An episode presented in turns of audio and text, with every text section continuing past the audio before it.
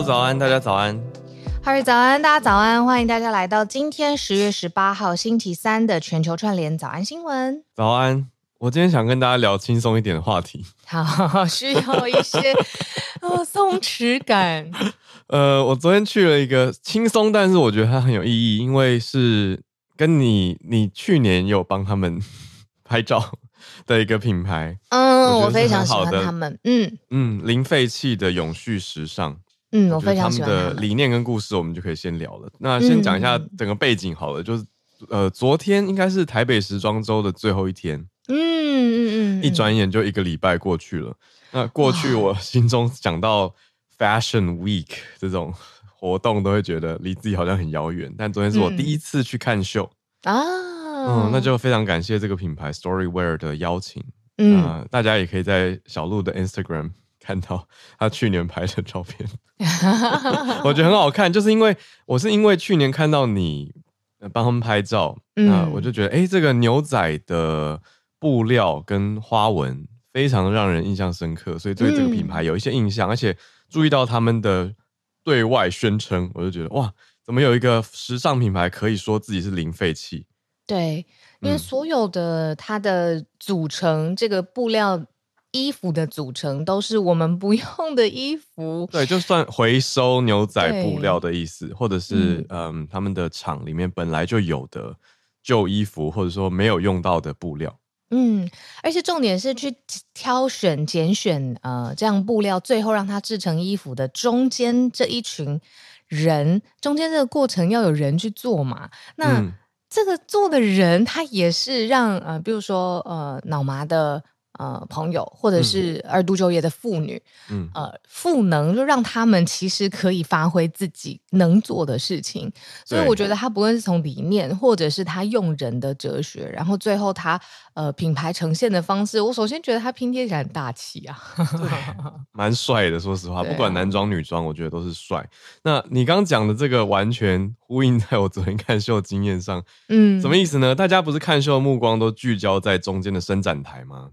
那模特儿啊，什么呃，有趣的是，走秀的当中有我们都认识的一些朋友，他也是初次尝试走秀，包括我们的专题来宾法律白话文运动的珞亦，珞亦超适合的，好不好？他一出场我就狂拍他，嗯，态度，嗯，对对对。那我要讲的是什么呢？是大家都在看伸展台嘛，可是我旁边的、嗯、坐在我旁边的那位，就是其中一位制作的裁缝师。嗯嗯嗯，他自己跟我攀谈，然后我也聊了一下，才知道他是呃这个品牌的样师，就是帮忙打样的、嗯、或者负责打样的一位重要的嗯、呃、参与者。嗯，他非常非常的高兴跟我分享他做了哪些的样啊，哪些的版啊，然后制作的一些经验啊，然后就说哦那个那件我有参与，或那件我做，我就觉得非常非常的可爱。对，他他带着他的一个朋友，那他拄着他的拐杖。就坐在我旁边，那我觉得很棒啊，就听了很开心，然后也跟他多聊了一下，而且他还跟我聊一个很可爱的点，因为所有的他们的衣服上面都会写，嗯，制作者的名字，还有花了多少的时数。他就跟我聊说，他平常本来都是写中文，可是后来他们搬去一个比较旗舰的总部以后，他就开始签英文，因为他觉得要国际化，我觉得超可爱的。因为这个系列啊、呃，到不同的，因为这个是台北的时装周嘛，Fashion Week。那比如说在伦敦、英国的时装周，这个品牌也有过去参展过。嗯、那所以呃，不同的呃市场，然后不同的族群，其实都对于这种永续的。嗯，永续的时尚应用在时尚衣服上面的产业，其实是很有兴趣，而且已经有很多很多年，很多厉害的品牌了。嗯嗯，对啊，哎，刚好，因为我们真的很酷哎、欸，因为你也知道，我昨天在那个盛恒昌，在忙啊，我昨天在盛恒昌，他自己登高一呼，就是我们在机场会看到的那个盛恒昌，他出来把他所有做这个绿色产业、把绿色倡议的供应链。上下游全部找在一起，然后里面就有很多，包括就旧振南饼店呐、啊，然后反正就是我们在机场会看得到的各种。他就有说，现在如果啊，你让年轻人选东西，选一个包包，你就把一个名牌包包跟一个有永续时尚呃，或者是有永续概念生产履历的包包放在桌上，年轻人他会选后面这个，因为他更在意就是嗯、呃、这个。他拿到的产品，他背后有没有故事，有没有办法去打动他？这个概念是我觉得、嗯、哇酷呢。哎、欸，被我被说中哎，因为我就完全被 Storyware 的故事打动啊，而且我本来是看看，嗯、但后来去试衣服的时候，我就自己忍不住买了一件，就觉得这个理念很好，而且日常穿搭也很不错。嗯，对啊，那既然对啊，就是有一种同时可以完成更好的选择，对这种感觉。对，那昨天我在现场也遇到了一些做永续经济或者是永续议题相关的媒体朋友。也有很多的交流，甚至做永续艺术的。那说实话，以前在讲永续这些东西，我都觉得它还是偏高空。可是我现在的感觉是，越来越多的不同世代的人在试着要让它接近落实。比如说，Storyware 就是一个很好的例子。好，所以今天开头社群跟大家聊这种比较 开心一点，哎，看到。嗯，理念可以付诸实践的这类型品牌，我相信还有很多很多。那也欢迎听友都可以介绍给我们，让我们再多去认识，甚至分享报道出来。没错。嗯，好，终于有一个比较开心的话题。好，那接下来呢，今天的四个新闻题目啊，都是蛮重的题目哦。不过就一起来关心，因为有一些也是长期滚动跟。变动了解的嘛，它是有个脉络的。我的意思是，没关系，轻松的部分我们已经有带到了，我们接下来要转换一下。哇，哎、欸，这这几天这几呃几个两两个星期，国际上很炸哎、欸，很多事。嗯，对啊，所以我觉得大家还是可以回去听我们的心理专题，让自己的那个心理调试要做好，就是接受这些国际新闻。过往大家想说，哎、欸，我是。嗯，来了解时事的这种心情。可是现在我觉得，除了了解时事以外，嗯、自己的心情跟心理状态也照顾。嗯嗯，因为都蛮有一些蛮沉重的。好了，第一题不算叫沉重，第一题就是一个地缘政治的大题，讲的是中共的一带一路，隔了一段时间了，现在又开新的峰会。那有几个重点，我们整理在这个题目里面，从 BBC 的报道整理出来。好，第二题就沉重了。第二题就是延续前几天讲的这些，嗯，你说以巴或者是伊斯兰主义，特别是伊斯兰极端主义或恐怖主义的攻击事件，延烧到了布鲁塞尔，呃，两位瑞典公民遭到街头枪杀，那真的是骇人听闻，所以我们就来关注了解一下这件事情。第三题则是美国的众议院。因为我们不是说美国众议院议长就被算是换掉了嘛？那现在要投票，要决定说下一个议长是谁。现在有首轮的投票，投票出来，竟然是先否决了一位嗯，大家本来觉得有机会的，叫做乔登，那就是首轮投票否决到他的议长任职可能性。嗯，大家也说他是川普的盟友啦。那最后一题则是印度的消息。印度现在关于同性的权益，我们讲同婚的法案好了。本来大家想说，哎，印度有没有可能接在台湾跟尼泊尔之后，成为亚洲第三个同婚过关的地方呢？那现在最高法院是驳回了这个机会，但是他们的大法官还是有强调说，哎，不应该要歧视。哎，可是你说不应该歧视，但同时又驳回这个法案，嗯，就有比较错综复杂的一些关系在里面。好，我们就先从中国“一带一路”，他们隔了四年没有开这个峰会。对，这个“一带一路”，我们每次讲到这四个字，就首先应该会联联想到一个形容词，就是野心勃勃吧。它是一个非常庞大的，嗯、而且也会牵动非常多的国家金钱，然后基建的呃一个计划。那它的论坛哦，很特别，就是它是。呃，原先预计是两年一次。那第一届是在二零一七年，这是中国第一届的一带一路论坛举行。两年之后呢，就是二零一九年的四月。那大家还记得二零一九年后来就紧接着发生什么事吗？疫情，就是动荡全世界，不论是你从出入境、旅游、经济，完完全全停摆的疫情。当然，一带一路的论坛也没有进行了。嗯，那时间好快转来到现在。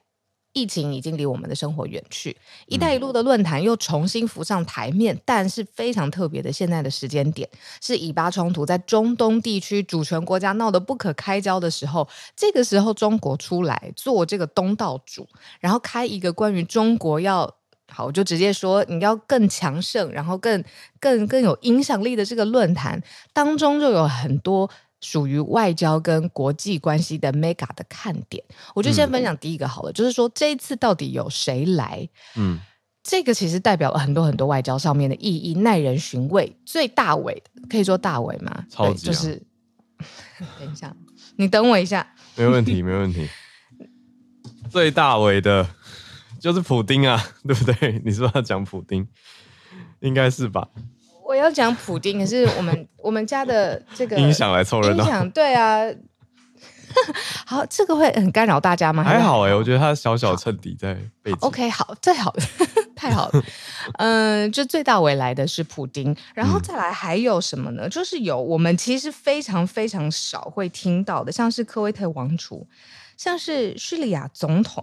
呃，嗯、这个会不会短时间再到中国来？因为他们之前已经参加过亚运会了，那所以会不会短时间再来？其实非常非常受到关注。那目前已知的人会来的有谁呢？有巴基斯坦的政府，不是巴勒斯坦哦，所以先别紧张。巴基斯坦的政府总理、肯肯雅的总统、埃及的总理等等。我觉得这已经切出很多很多可以看的跟可以去讲的东西了。包括什么呢？呃，为什么我们刚刚说普丁会先讲？因为他已经到了哦，他已经到中国了。那一带一路峰会是今天十月十八号开幕，所以大家才在说，哎，有一些还没到，才在看说来不来。那刚刚讲说已经确定来的，除了你说俄国以外，还有巴基斯坦，那就是偏向是中东或中亚嘛。呃，巴基斯坦是比较靠近印度这边的，好，因为有一些。朋友其实一直没有分清楚过巴基斯坦跟巴勒斯坦。嗯，好，那还有肯亚跟埃及，哎，都是非洲。嗯，你看到中亚跟非洲的元素啦，就比较明确在这里。嗯，那呃，不少发展中的国家，就是我们刚才呃。在讨论说到底谁会来？那如果来，他有一个部分是要给中国面子，我要合作，但是他本身有巨大的债务，或者甚至是反过来，就是在中国“一带一路”的整个计划当中，他的国家有帮助，可是中国烂尾。那怎么办？嗯、就是因为疫情之后，很多事情都变得嗯变动嘛，变动因素、浮动因素很大，尤其是债务的这个问题。所以现在在“一带一路”上，你的意思是讲白一点，就是被中国的债务害到的，害到的，影响到的还来吗？嗯，还有他自己国家，吗？没错，没错，被害到了。嗯、我们其实之前早安新闻也有呃盘点过几个是，哎，中国“一带一路”讲的这么大声，但是他自己跟其他国家合作，或者是基础建设的路径有到别的国家的时候，中国变烂尾，这个真的是，对啊，就是一个很怪的题目，可是是在大家眼睁睁面前发生的。比如说辽国，中国跟辽国接的一个铁路，耗资极高，五十九亿美元。那它占了辽国的经济总量三分之一，但其中六成的资金从中国出去的，嗯。嗯，那另外剩下的四成是转化成所谓项目股份，或者我们讲说投资，呃，国家投资股份。那辽国那边也要投入七点三亿美元的等值，所以变成说辽国为了要做这个铁路，它也背债，跟着背，结果就可是中国却出现了一些债务问题嘛，那就相当于目前我们目前啦。以后不知道，但目前看就是烂尾，嗯，所以，对啊，那那这个就是也是一带一路，虽然峰会要开，要风光盛大的举办，可同时也是有这些债务摊在眼前。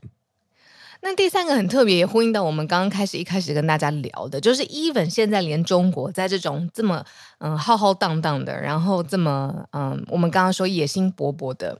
计划上面也要加入绿色的色彩，就是现在的一带一路论坛呢，也开了两个子题目，一个是海洋，他们自己定义的是蓝色经济，就是海洋上面的永续啊，你可以从这个方向去想。那另外一个就是绿色发展，那有包括像绿色能源啊、交通啊、绿色金融、基础设施，这个真的有一点反直觉，就是我们想到基础建设，中国大陆简称它基建嘛，你就会觉得说啊，这一定是。首先，很大的工程，很多的人力，巨大的预算，然后建造时间。你如果用现在最最严格的碳排去想象它好了，哇，那这个真的是怎如何计算，对吧？嗯、但是他们要发展的是绿色的基础建设，那这个也是在“一带一路”上面一个新的今年的亮点。嗯，对啊，北京这几年也蛮常在谈这个议题，包括你说绿色，呃，之前还出在考题里面嘛，就讲说北京中国如何做环保啊，等等，那些也谈到应应对气候变迁啊、生物多样性的治理等等。所以这一次“一带一路”，目前我们看的几个重点就是：哎，出席者，还有债务问题，接下来就是绿色经济，还有蓝色海洋，嗯，对不对？他们讲蓝色的是诶海洋议题嘛。嗯，不过我觉得我可以跟大家分享，我最近在看中国议题的时候，我很明显感觉到一个。呃，强烈的矛盾，就是我其实一直有在关心，就是中国现在年轻人失业的问题。嗯、那甚至呢，失业上面也呈现在年轻人，中国年轻人最爱看的，像是小红书啊、哔哩哔哩这些平台上面，嗯嗯、他们到底在谈论什么？有呈现哦，这个、可以讲。有有有呈现可以讲，不是说连去旅行或出差都不要讲吗？诶，他们很想要去非洲，他们最近在讨论就是。呃，怎么样去非洲可以生活，然后有安全的工作，然后在非洲可以赚多少钱？因为他们觉得现在 job security 工作安全的这种工作，嗯，对他们来太难了。对，所以中国的经济其实一直都很糟。嗯、可是，在比如说现在呃以巴冲突的时候，或者他们现在召开“一带一路”论坛，其实它都是还是一个大国的这个姿态在迎接世界啊。嗯、所以，其实这个内部的矛盾，我小小卖个关子，这一期挑战最前排就要讲这个中国年轻人实际上到底在干什么。嗯嗯嗯、好，期待。嗯 在你的整理解析，来听你讲，在我们自由世界可以讲的东西，可以大讲。好，那我们来第二题吧。嗯，这真的是前几天我们才在讲法国的一些恐攻后续，那接着在不远的布鲁塞尔，竟然就街头直接传出这个骇人听闻的攻击事件，一名突尼西亚籍的极端分子，嗯、他就看到街头有瑞典的足球迷，他直接拿枪开枪射击。造成两死，嗯，那就是一位四十五岁的突尼西亚籍的男子，那他已经被警方击中了，哎、嗯，对，他先逃走了，那后来警方追捕嘛，那就击中了他。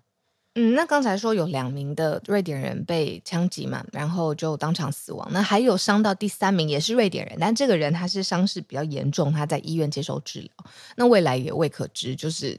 就是一个这样子这么近距离，而且就在街道上面发生的事件，所以非常可怕吧？对啊，那大家会延伸会担忧的，就是因为你说欧洲跟中东之间的一些关系，嗯，还有这些人的国籍，恰巧就是这么的敏感，还是说没有恰巧呢？就他们 现在对啊，因为现在没有办法确认的是说，这位凶嫌他是是不是针对瑞典人？嗯嗯，因为看足球的球迷很容易身上会带。很明显的旗帜或者是色彩嘛，嗯嗯，所以这个是很容易有可能被锁定的，但它也有可能是随机，可是因为凶嫌已经被击毙了，这样这个点目前没有办法确认。可是大家已经去开始调查这个凶嫌的背景，根据警方的了解，他过去就已经跟政府当局有所接触了。那比利时当局是拒绝庇护他的，他一九年的时候申请过庇护，所以警察知道他是谁，但是说他有人口贩运的过往罪迹。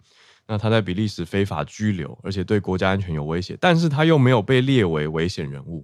嗯嗯嗯嗯嗯嗯嗯，我觉得在这边可以让大家有一点有感的，就是说，哎，这个布鲁塞尔或者是比利时，它到底是一个什么样位置？在欧洲是一个什么样位置的国家？呃，它被誉为是欧洲十字路口。然后呢，它的首都就是布鲁塞尔，是比利时的首都嘛，就是欧盟现在所在地。我们之前在呃印象当中会有一个很可爱的尿尿小童。嗯，有没有？就在那里，然后还有嗯、呃，比利时巧克力也很著名，包括冰淇淋啊、松饼等等。那布鲁塞尔其实相严格来说，就是治安算相对来说安全的。只不过呢，它本来就有分，就是里面就有分南域跟北域。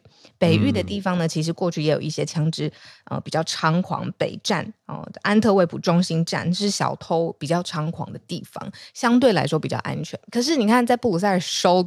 就是欧盟地方，然后比利时首都发生这样的事情，嗯，我真的得说，难免会联想到的，就是因为瑞典跟伊斯兰世界有什么样的关系？最近的大事件就是瑞典因为有一连串的焚烧可兰经抗议行动啊。那在那一讲过，对啊，在这一串事件之后，这个跟伊斯兰世界可以说是有一些撕裂。那突尼西亚，嗯，这次我们说凶手的国籍。是突尼西亚，它又正好是伊斯兰国家，所以真的是难免会有这个联想。但是因为它已经被击毙了，所以这当然是我我做的联想。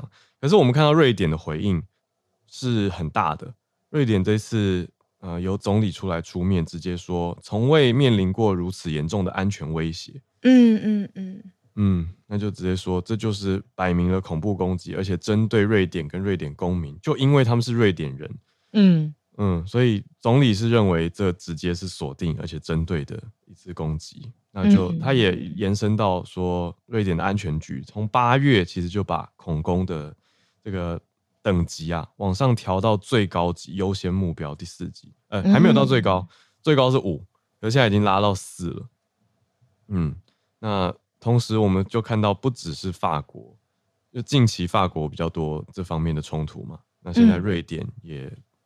被掺进来，可以这样说。嗯，那其实因为这一次被涉及的是瑞典人嘛，那瑞典的国，瑞典这个国家，他就觉得其实他是面临空前的威胁，就像是刚刚浩尔梳理的这些复杂的，你说有交互影响的因素，那甚至呢也示警，就是说，哎。伊斯兰恐怖主义恐怕可能在这个动荡的时间点又会再发生，这是法国发来的警告。因为现在，呃，除了我们刚才说发生的地方就是比利时，呃之外，他自己的这个安全的警戒程度也是一直一直在提升的。那欧洲的国家又有高度的联动，那所以在这个近距离的枪杀事件之后，大家很担心的事情是：哇，伊斯兰恐怖主义会不会在这个时间点受到煽动？又觉得说，哇。可不可以用复辟这个字啊？我觉得我保守一点，但是我心中有想到，就是他们觉得正义或者觉得对的事情，嗯、现在又看到了一个势头，然后可以这样子做。我是认为极端分子真的是这样子想，嗯、然后极端分子有出现这样的迹象，但是也要呼吁大家要分开，把极端跟整个群体分开来看，因为极端真的不是正常情况。那我们看比利时整体来说吧，就不不只是布鲁塞尔自己把他的危机恐攻程度升高到第四级，那全国比利时并不大，但比利时全国的警戒也提升了，从二升到三，来到中等水准。我觉得我可以大胆一点说，哎，就是呃，中东国家这种复杂的，尤其他在其他的。大洲各大洲跟其他国家当地的人人群发生的摩擦也好或冲突也好，现在一定会是扩大的。就是不论是在比利时布鲁塞尔而已哦，欧洲其他国家甚至美端者会有更多行动。啊、中国对啊，你现在我觉得接下来一定也会有各式各样的追踪报道，是跟现在以巴冲突它扩大，它可能零星的散在各个其他国家有关系。嗯，所以大家真的是多多小心。我觉得我们有很多听友在世界各地，大家都要多多注意极端者，就是一些比较，就是走在街上多注意一点吧，一些迹象，对吧？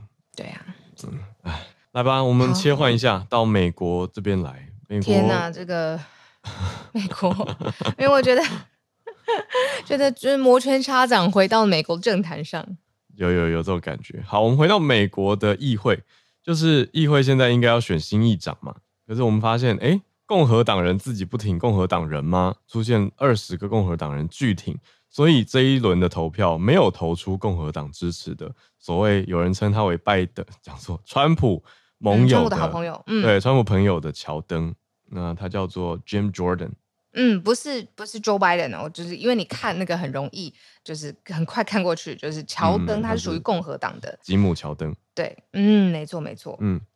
对啊，那他等于是麦卡锡已经被罢免两个礼拜了嘛？那现在华府的议会、嗯、等于是联邦众议院是没有议长的情况。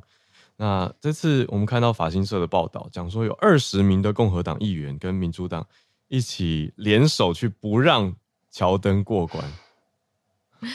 对，那现在呃，议长哎，美国的政坛也蛮蛮诡谲的。现在白宫一直都没有确认下来一个新的发言人，很特别，他就是一个我忘记是谁了，就是一个临时的代任代替的这个角色。当然记者会还是召开，但是没有确认的指定。然后现在就是议长也遭到了，你知道，Mark McCarthy 就是他没有办被罢免嘛。然后现一任新一任共和党自己本身又没有共识。像这种僵局啊，就是以前我们在那个大学的时候常常会念到的这个关键字，就是那种期末考一定会考的，就是 deadlock。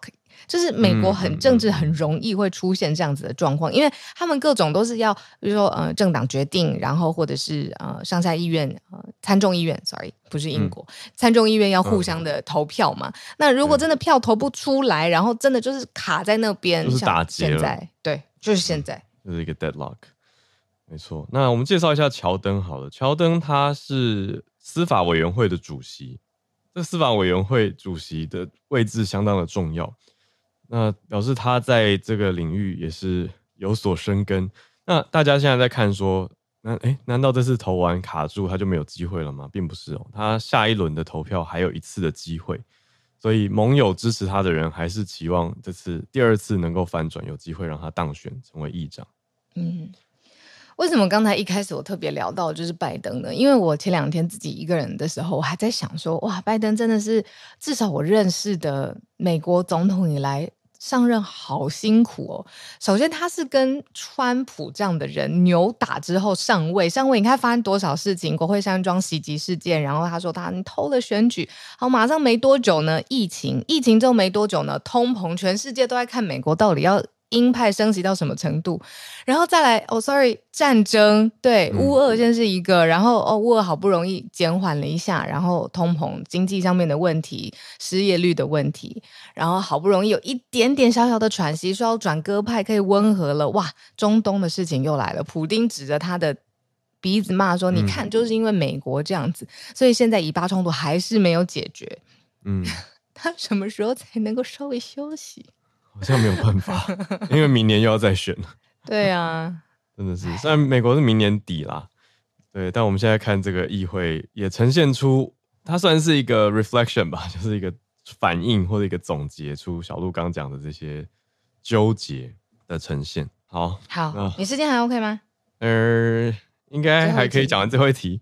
好，好，来我们我们今天最后一题整理呢，在等一下进 SMC 找科学之前，就是印度了。嗯刚刚跟大家开题有讲到嘛，就是印度本来想说是不是可以接在台湾跟尼泊尔之后同婚合法，结果最高法院说还是不行，他们说超出了最高法院的职权范围，所以那应该谁决定？嗯、最高法院把球丢给了议会，他说：“哎，这应该是议会去立法决定的事情。”哦，原来就是最高法院法官，应该他们几位就可以自己决定下来，就承认宪法赋予婚姻平等的权利，而且也解释到这个是适用于 LGBTQ 的族群。但是没想到最高法院的解释是说，哎，这个我解决不了，解决不了，那议会你们决定吧，大概是这样子的白话，嗯、是这样意思。但是他们同时这样说，嗯、同时又讲说应该要平等对待，呃，应该 就是不要有歧视跟偏见的权利。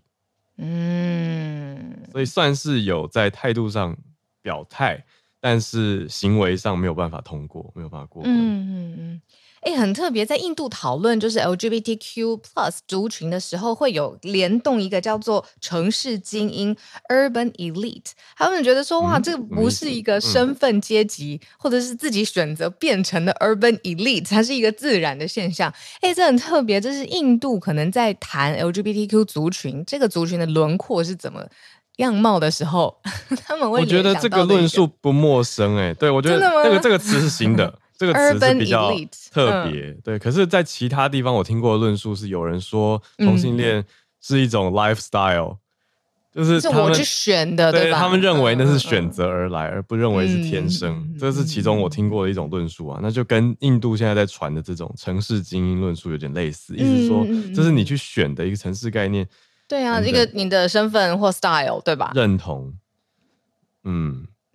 但这现在很明显的就是科学上面或者是共识上面也会告诉我们说，这个不是一个选择，这是一件很自然的事情，就跟我们生下来的的任何的性别、性别上面的取向，这也不是我去选的。对，那小鹿刚引用的这个其实是印度的首席大法官他所讲的话，他叫做钱德拉丘德。嗯，那接受 CNN 的报道采访当中，他有提到，他就认为说，呃，他有在一个两小时的判决里面讲到同性恋是自然现象，那他有说这不是。选择当城市精英，它不是一个去选择社会阶级、嗯、上层阶级的概念，不是说哦，因为我比较潮，我比较新颖，所以我去跟风去做这个国际潮流的事情。嗯、他的意思是说，这是一个自然现象，嗯、所以他的态度就表露得很清楚。他认为说不应该受到歧视。嗯嗯嗯，我觉得，嗯、呃，因为每个国家它在设计到底议会的功能是什么，然后到各级法院，尤其是最高法院大法官，他们可以决定什么样的抉择，跟宪法之间的关系。虽然那个架构啊、呃，民主国家大同小异，但是里面还是有很多具体的。嗯、呃，你说差别，它决定到哪里？所以至少一这个，呃，印度在决定 LGBTQ 这件事情的时候，哦，虽然我们表面上面听起来说，哎，大法官怎么，因为他要丢球呵呵，都已经到上面，嗯、怎么又丢出去？这个烫手山芋又丢回，但是这搞不好是符合他们的政治跟宪政文化的设计，那搞不好这样子做也是符合这个印度自己的，你说法律上面的精神，所以这个很值得细细去探究啦。不过。嗯最后划重点就是，哎，没过，目前还最高法院没过，对啊。但也看到印度社会有了这样子的比较积极的讨论，嗯，嗯，这个可以在后续关注，有变化了。好，嗯、那我们就刚好讲这个算是跟性别还有性取向有关的议题，我们要接到 SMC 早科学，今天也会提到性别，不过讲的是性别歧视，对吗？来跟子内说声早安，欢迎 SMC 的执行长子内早安。早安，早，早安，小木早安，Hello，Hello，我是许内。对，我今天要谈的是性别歧视或性别偏见吧？我觉得这个这两个词，对对对对对，嗯，好，浩尔是否要是赶路了？切换成听众模式。好的，好好好，我今天找了一篇是在周一发布的研究，那我觉得这个研究跟我们过去对过去讨论的题目有一些。就是我觉得算是蛮新的啦。嗯，那这篇研究他关心的是说，家庭里面的父母亲，就是异性的父母亲，嗯，如果有性别歧视或性别偏见，会不会和他们教养小孩的方式有关联？就这两个，我觉得常常有的时候是我们不太要把它连在一起的。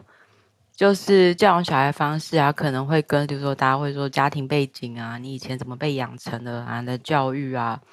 但是我觉得比较少是直接去问说，如果父母亲或者就是异性的父母亲，他本身有性别偏见或歧视的话，嗯、他的教养会跟没有的人不一样吗？嗯，那这个研究他就发现，如果异性恋就异性父母亲在性别歧视的分数上越高，嗯，他们对于小孩子的需求的那个回应就越冷漠，或是就越少。欸有关，嗯，对他们发现了一个关联性。那，嗯，当然，也就是就认为说，这个对小孩的成长是会有不利的影响。就当呃，他可能影响到小孩的情绪发展啊，或是认知发展啊，就各种发展都不好。那这个研究是纽西兰奥克兰大学的研究团队发表在《社会心理学和人格科学》这个期刊上面，这样子。嗯，嗯，那我觉得这我在看的时候，我第一个问题就是。那科学家怎么定义性别歧视？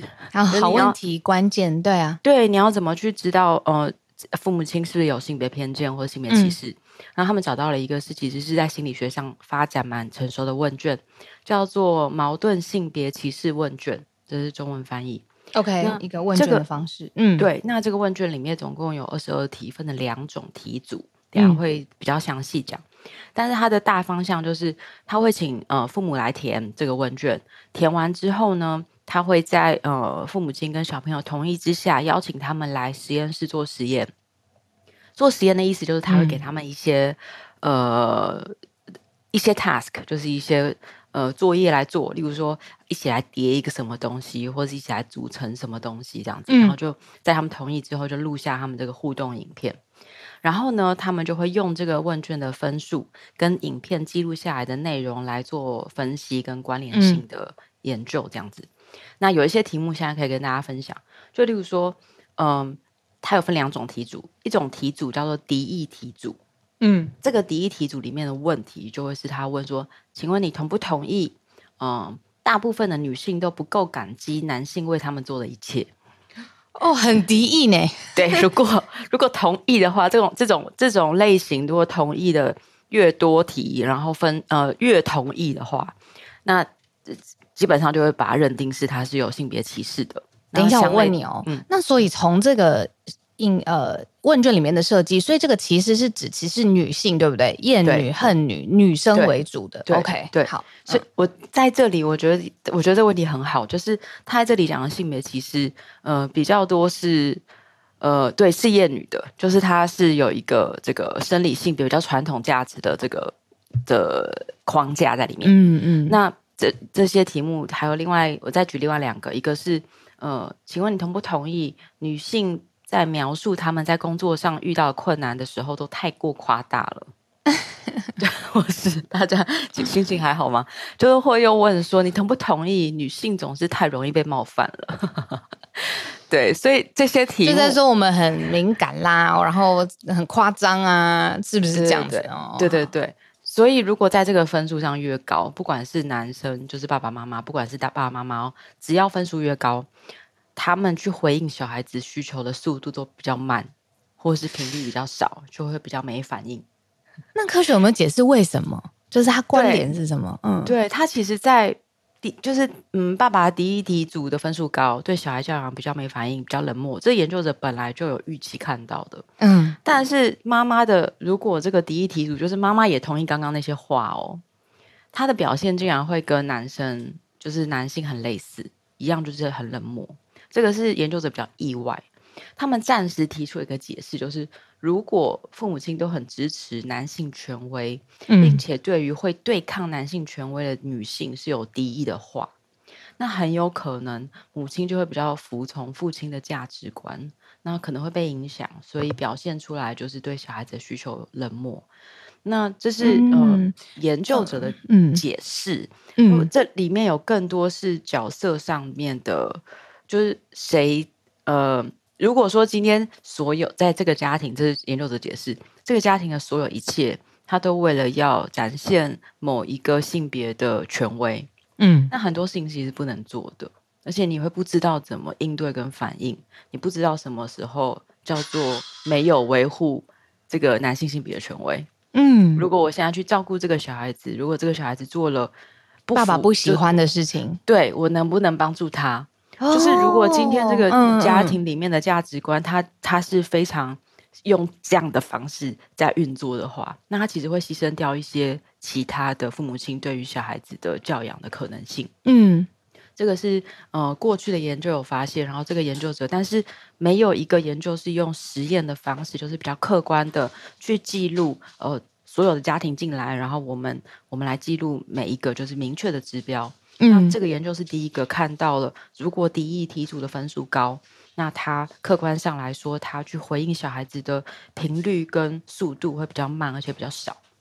好特别的关联哦，就是把教养这件事情跟父母辈，就是当父母的，他到底有没有平等的或者是兼容的性别概念，这两件事情去做因果关联。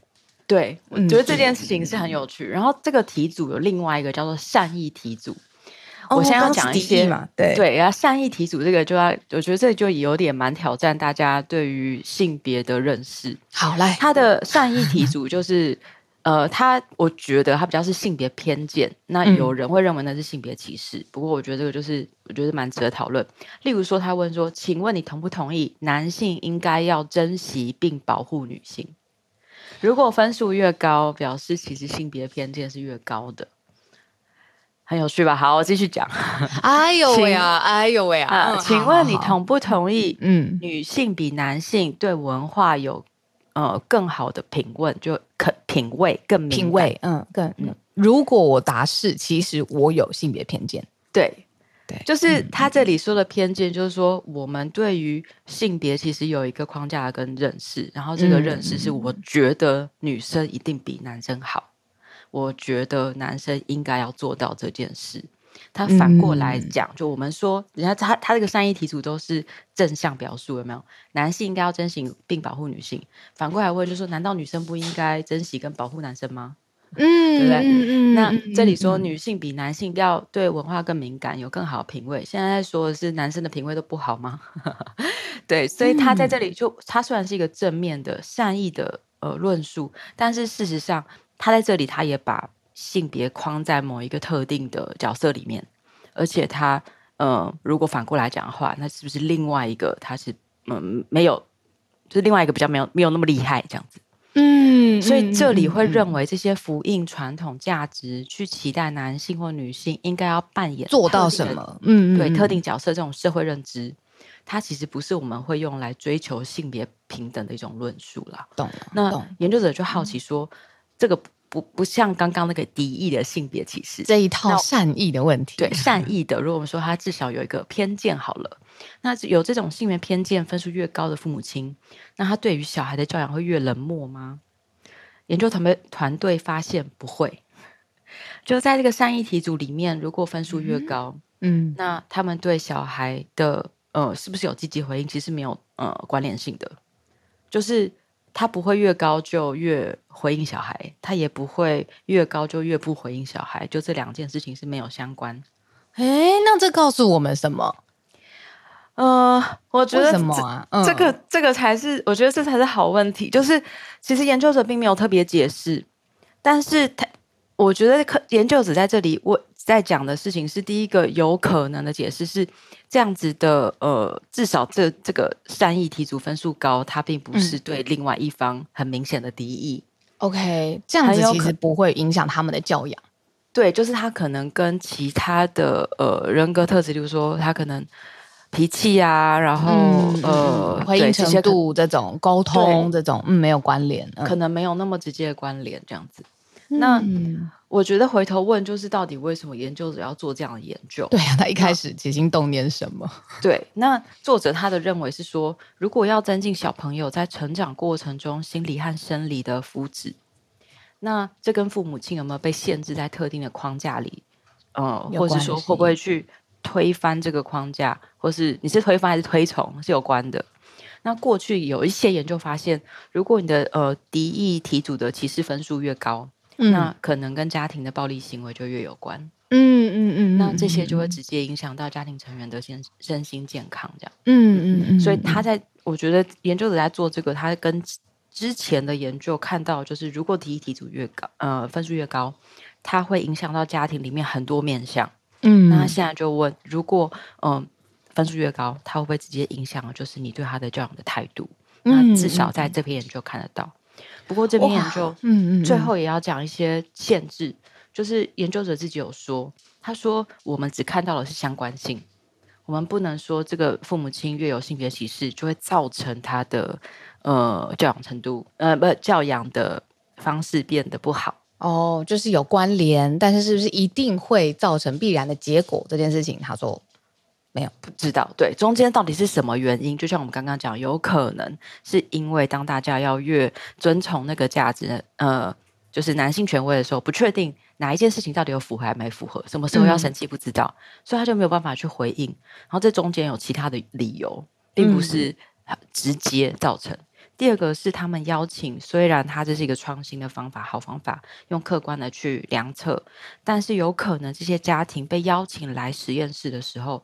他们的互动就改变了，可能跟家里就比较不一样。嗯、例如说，他在实验室里面就比较不知道怎么应对，比较不知道怎么反应，所以我们看到他好像是他的反应变慢了。嗯、事实上，可能是因为环境的改变造成的。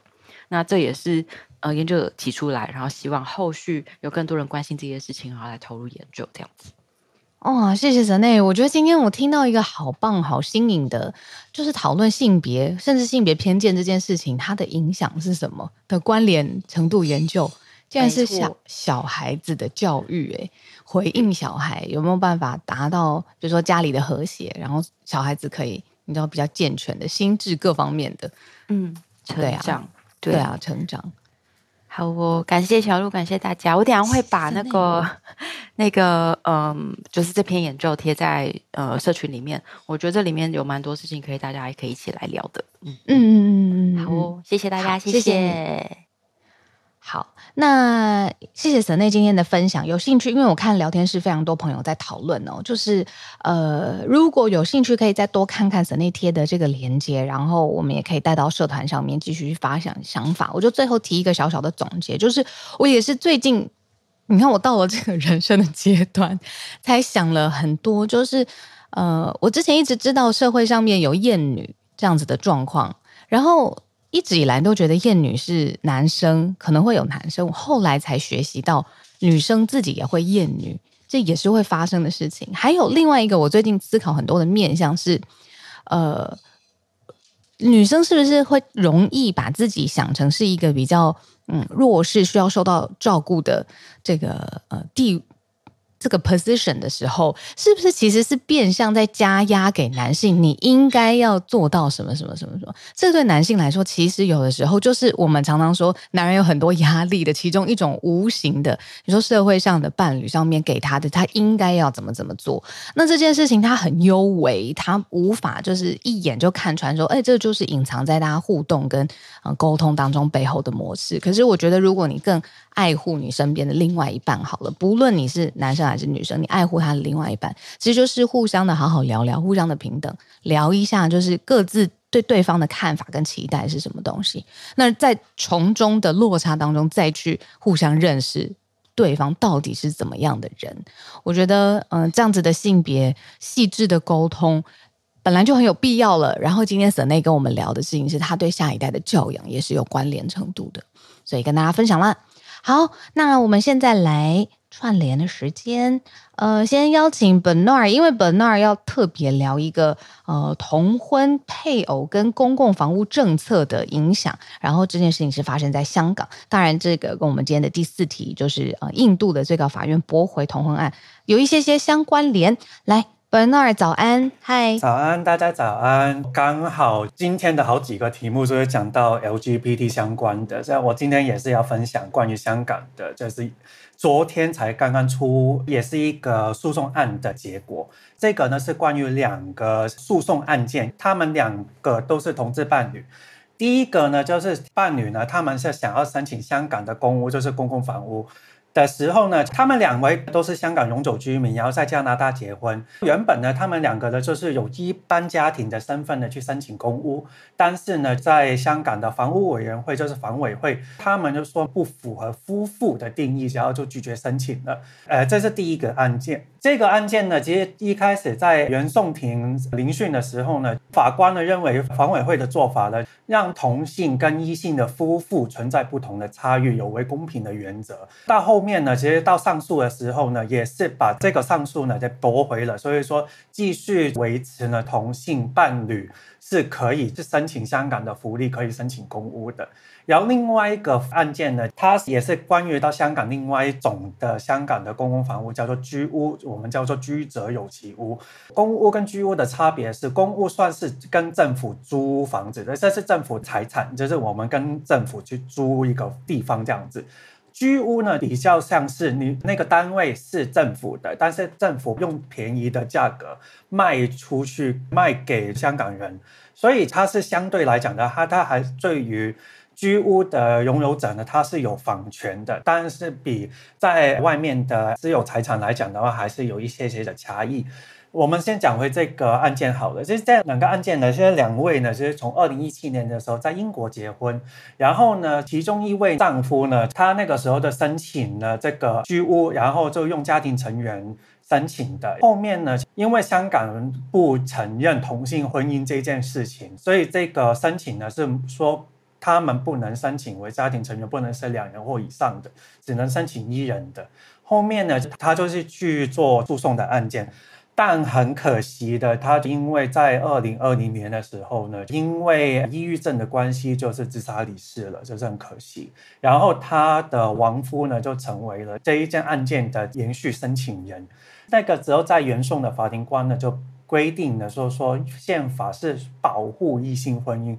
但不代表个人会因为性取向而得到歧视，也不应该去歧视同性配偶这件事情。因为其实那个时候在这个案件呢，房委会的法官都是认为说，如果让这个同性伴侣去申请的话，会影响异性伴侣的公平性。因为同性伴侣申请房屋的话，会让异性的伴侣的成功率会降低，有违公平性。嗯但是大家听到这个事情的时候，就觉得说，到底这样子嘛？对，所以就法官呢，也是那个时候呢，就说，不管他们是同性的还是异性的，呃，当然同性伴侣他们申请的话，有可能会让异性伴侣成功率会减少嘛，就是因为数量就是在那边嘛，所以。不是 A 得到就是 B 得到，这是一个很公平的原则。所以法官呢，就是把这个概念呢，把它拒绝了，就是说这个是不接纳。然后另外一个房委会讲到的一个原则就是说，申请房屋是应该要保障传统家庭组成的，但是呢，如果用传统家庭来讲的话，就算他们是结婚。有没有生下小孩，或是没有小孩，还是以伴侣的原则，还是以家庭的原则？嗯、他们也是一个伴侣嘛，这还是用一个伴侣的形式，所以这个概念呢也是被驳回的。所以就综合这两个同性伴侣的这公务案件或是居屋案件的上诉呢，就已经在上诉庭的时候就驳回了。嗯，但但不知道呃，香港政府房委会会不会再做一个终审？的上诉，嗯，所以就有可能这个事情还是会继续再上去。其实这两个案件呢，原本是想要早一点把它作为一个总结的，但是之前因为在香港，因为呃大家记得我上一次有在早安新闻分享到，嗯，就是在上个月的时候，我们讲到说香港终审法院对于同性婚姻有部分违宪这件事情，所以说那个时候这一两个案件呢，法官就说他等到刚刚那个终审法院。的判决结束之后，再继续把这个事情再做一个总结。嗯，所以后面现在已经有一些，就是刚刚讲到的，也是一个稍微慢新闻，就是说之前终审法院的案件的时候，裁定了两年之后要把这个有点民事上面的婚姻要继续在香港要设施。现在在开始在大家很多的人在讨论说用什么的方法。去把这个民事上面去做结合，因为终审没有给一个指引，就是说你们要做，但是里面的很多细节其实还没有很确实的，所以就是继续慢慢的看一下，就之后的新闻发现这样子。然后不好意思，我再分享，就是那个印度的原本也是想要是分享的，我是稍微讲一下那个背景好了。呃，印度啊，其实就是从印度教的宗教来讲的话，本来就是对于 LGBT 的是本来是很开放的，因为本来在印度教的神其实有很多的神，其实他们是男女性，他们是会流动的，所以其实本来就是对于同性，这是 LGBT 这来讲呢，其实没有很大的抗拒。其实到后面呃一八一八六零年代的时候，那个时候从英国开始殖民之后呢，就把这个同性性交的是定为犯罪，然后婚姻的权利呢也限于异性伴侣这件事情，然后到后面其实到二零一八年的时候才开始禁止了同性恋的法律等等。相关的，所以其实这一次看到这个印度的裁定呢，其实我也是觉得，嗯，有点有点可惜了，就这样子。对，以上是我今天的分享，谢谢，谢谢 Bernard 呃，很丰富的资讯，然后同时也有呃关联性，然后补充，呃，那我们今天的。节目到这边告一段落。我刚才一直在看聊天室朋友的留言呢，不论是针对呃 Bernard 他呃分享的资讯，还有刚才呃 Senei 刚才提供的呃研究报告，因为。资讯也量有有点多，那没关系。后续呢，我都很鼓励大家继续多多善用全球串联早安新闻的同名脸书社团，呃，在上面不论是刚才 Bernard 分享的香港哦，因为接下来还有花一点时间，最后才会确定嘛，还要继续上诉。那或者是今天教养的这个问题，都可以带到社团上面来继续讨论。那今天我们的时间节目到这边告一段落了，明天也是一样。呃，浩尔后半部有工作上面的安排，那我会跟大家一起从头到尾。那同样也是八点钟的时间，我们就线上一定要见面。然后八点钟的时候进到房间，或者是大家是透过 Podcast 呃加入我们的话呢，我们明天也是持续照常。那到周五的时候，我们这周五就有一个专题了，对吗？制作人应该是对的。嗯，我们再跟大家讲一下，就是这周五我们应该是会听到一个非常酷的大师，我们再听听他怎么跟我们分享他的呃一路工作上面的历程。那祝福今天大家有一个很顺利的工作、读书、上班，或是在家处理家务，或者是现在你的时区要准备休息了。祝福大家心想事成，然后身体健康，这真的是最重要的事情。我们明天空中再见了，大家拜拜。